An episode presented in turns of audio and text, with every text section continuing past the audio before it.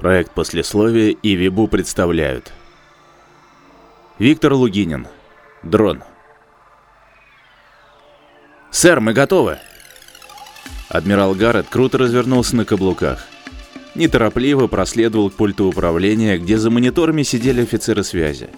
Заложил руки за спину и поставил ноги на ширине плеч, словно обозревая поле боя. Что, в принципе, недалеко от истины. «Вывести картинку на главный экран», — скомандовал Гаррет.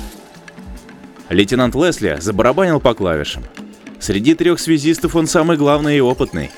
Конечно, выглядит как молокосос, лицо прыщавое, глазки бегают, но свое дело знает. Адмирал лично отобрал его для почетной миссии. Над пультом управления появилась голографическая картинка, изображавшая орбиту планеты. Она резко отличалась от изображения Земли. Океанов нет, лишь тонкие стебельки голубоватых вод испещряли сушу. Северное полушарие целиком зеленое, множество лесов и травянистых степей. За экватором коричневая пустошь, где по сведениям разведки сплошные раскаленные пески. Даже молочная сеть облаков собиралась в северных широтах, не заходя на южные земли. Гаррет удовлетворенно хмыкнул. Беспилотный корабль, чудо современной техники достиг цели – и теперь можно наблюдать за картинкой в иллюминаторе, словно находишься за десяток световых лет отсюда. «Я не вижу огней городов», — раздался гнусавый голос за спиной адмирала. «Это точно Квазидия?» «Они скрываются в лесах», — безмятежно отвечал Гаррет. «Словно дикари строят свои дома на деревьях. Живут в уединении с природой, используют альтернативные источники энергии. Инопланетные твари». Адмирал повернул голову. Круглый металлический стол занимал почти половину комнаты. Китайский министр обороны Чен Хань скептически обозревал голограмму. Рядом с ним нетерпеливо стучал пальцами российский генерал-майор Молодько. В отличие от азиатского коллеги, он пришел при всем параде. Мундир с грудой орденов и медалей и фуражка с кокардой. Идея круглого стола принадлежала президенту штатов, который хотел подчеркнуть единство земного альянса. Как и рыцари короля Артура, страны никому не подчинялись и были на равных. Здесь нет лидеров, и все решения принимаются сообща. «В таком случае», — продолжал гнуть свой китаец, — «не понимаю ничего. Зачем нам атаковать Квазидиан? Они не представляют угрозы». Генерал Молодько громко кашлянул. Вытащил из кармана пачку папирос. Многозначительно взглянул на сигареты и спрятал обратно. «Пришельцам нельзя доверять», — буркнул он. Китайский министр пожал плечами. «Мы согласились на проведение операции», — проговорил он.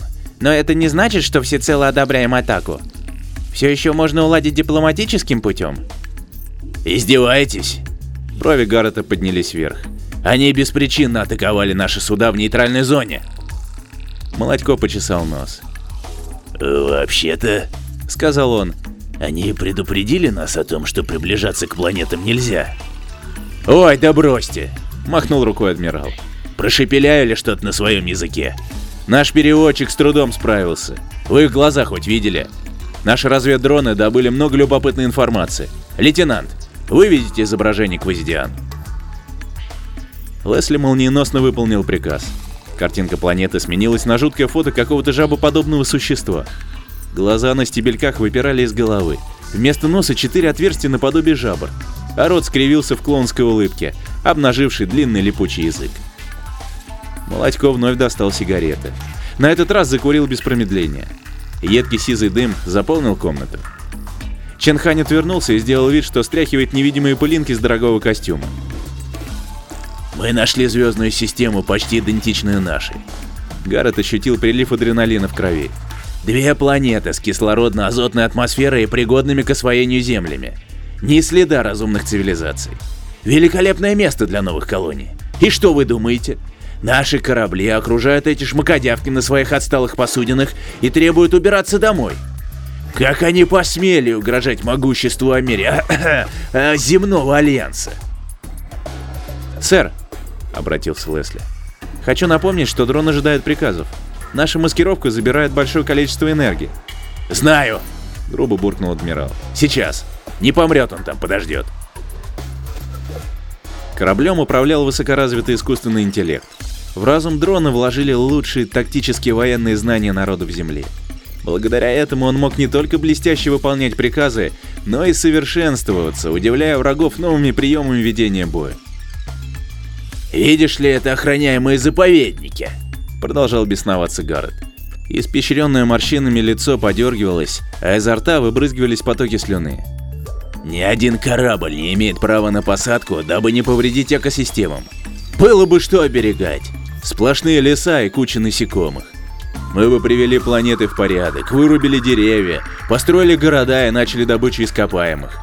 Но нет, инопланетным кретинам. Мы поняли, адмирал, перебил китаец. Но их корабли не чита нашим. Чего нам опасаться? А вы видели, сколько их? Фыркнул Гаррет. Тысячи. Даже нашим звездолетам не сладить с таким количеством. Плодятся как тараканы. Единственный способ — ядерный удар по этим тварям. В следующий раз подумаю дважды, прежде чем соваться к земному альянсу. Ваши доводы логично обоснованы, но как на это взглянут наши потомки? Продолжал настаивать Чинхань. Ведь мы убиваем миллионы невинных жизней. Это сродни геноциду? Молодько затушил сигарету в пепельнице. «Историю пишут победители», — протянул он. «Мы станем героями, которые бросили вызов безжалостной инопланетной цивилизации. Я не удивлюсь, если колонии назовут нашими именами». «Наш коллега глядит в корень», — улыбнулся Гаррет. «К тому же мы не собираемся превращать Квазедию в ядерную пустыню. Выжившие восстановят разрушенные города и будут помнить, что с людьми шутки плохи. Лейтенант, Лесли чуть не подпрыгнул на стуле. «Альфи, ты меня слышишь?» – спросил он. «Так точно», – ответил механический голос из динамиков. «Готов к выполнению задания». «Он у вас и говорить может? И почему Альфи?» – спросил китаец. «Наши ученые-инженеры почти 10 лет работали над созданием совершенного интеллекта», – с гордостью отвечал Гаррет. «Он не только умеет говорить, но и способен вести беседу. Наш лейтенант даже добавил в его подпрограммы чувство юмора. Вы еще оцените его шутки. А Альфи его назвал я, вступил в разговор Лесли. Когда-то в детстве любил сериал про мохнатого пришельца. Достаточно, лейтенант, отрезал адмирал. Космический флот Альянса нанял вас не для этого. Понял, сэр, ответил Лесли. Альфи, наведись на цель. На голографическом экране вспыхнули три красные точки. Топографическая карта показывала лесистую местность, кое-где прерываемую руслами небольших речушек. Города скрывались под кронами деревьев и удалялись друг от друга на сотни, а то и на тысячи километров. «Цели выбраны», — произнес дрон. «Ядерные ракеты будут выпущены по вашему приказу. Хочу напомнить, что энергосистемы подверглись сильной перегрузке. Отказ маскировочного поля через 3 минуты. «Жаль, что не довели систему до совершенства», — вздохнул адмирал. «Могли бы поражать вражеские корабли в любое мгновение». Лесли медлил, ощущая предательскую дрожь в коленях. Вытер платком под со лба. Не для этого столько лет проучился Вестпойнт. Он хотел доблестно защищать страну, а не становиться массовым убийцей. А то, что этот шаг совершит Альфи, еще больше вводило в отчаяние. Лесли видел в дроне отдельную личность, с которой возился как с ребенком. Но ведь Альфи оружие, ведь так? «Назови три правила, ради которых ты существуешь», — произнес лейтенант, с трудом ворочая языком. «Служить человечеству, защищать слабых, бороться за мир в космосе». Гаррет скривился. «Да сколько можно тянуть?» «Лейтенант!» — повысил голос адмирал. «Огонь!» — скомандовал Лесли, и закрыл глаза.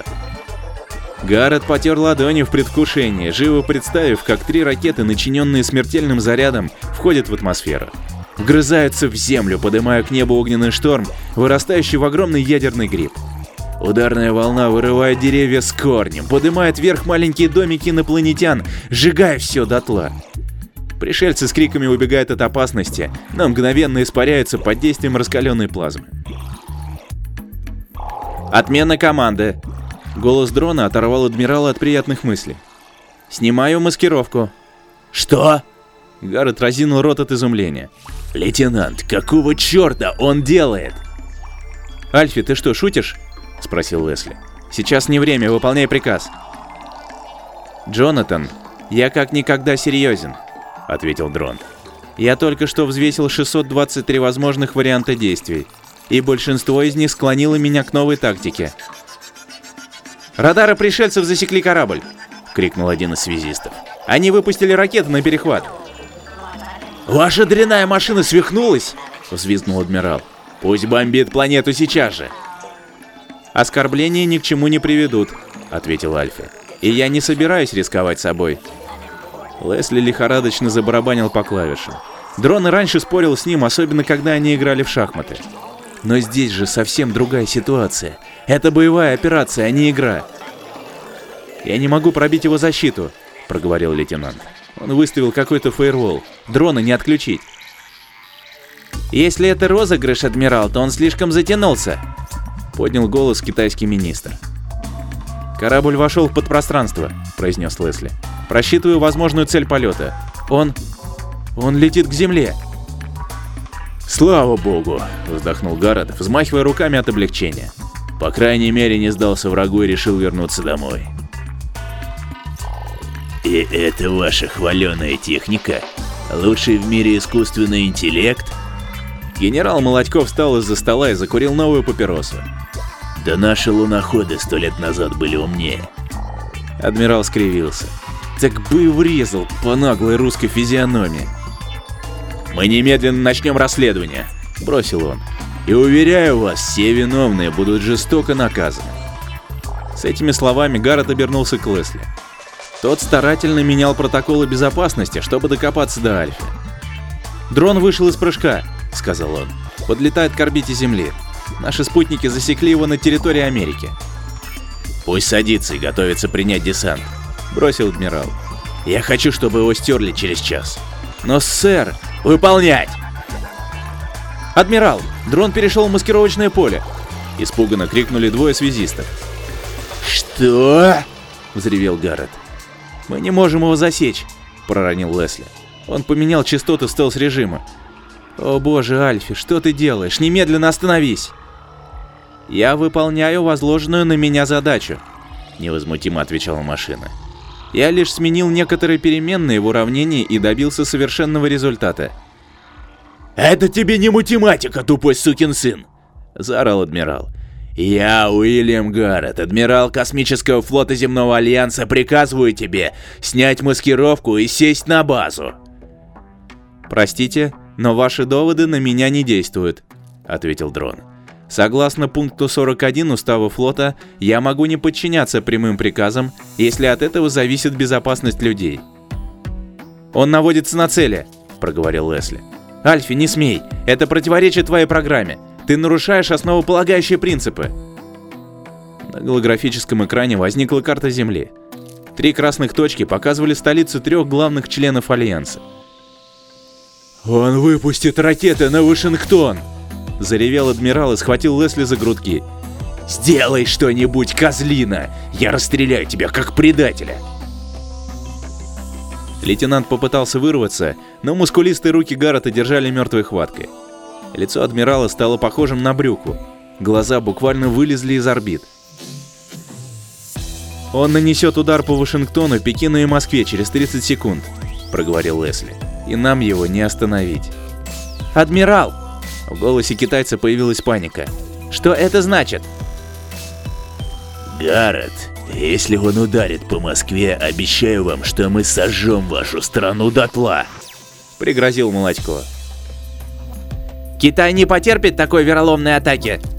Чэньхань ударил кулаком по столу. Вы поплатитесь. Да вы идиоты! Он целится на Вашингтон. Лесли вырвался из объятий адмирала, подскочил к панели управления и выкрикнул. «Альфи, пожалуйста, не делай этого, погибнут миллионы жизней!» «Я служу человечеству», — ответил дрон. «Вы приняли неверное решение, грозящее гибелью мирной расе. Я подправил ваш приказ. Я должен защищать слабых. Квазидиане беспомощны перед нашим оружием, и если я нанесу удар, не смогу уберечь мир от войны. Единственный выход – предостеречь людей от экспансии в космос. Я спасу бесчисленное количество обитаемых миров в галактике. Ракеты выпущены. Не веря глазам, прошептал Лесли. На голографическом экране возникла голубая поверхность родной планеты. Огненная вспышка возникла над одним из континентов, отмечая ядерный взрыв. «Вы еще скажете мне спасибо», — сказал Альфи. «Адмирал Гаррет, прикажите вашим войскам разоружиться, иначе я нанесу повторные удары по другим городам планеты». Гаррет не ответил.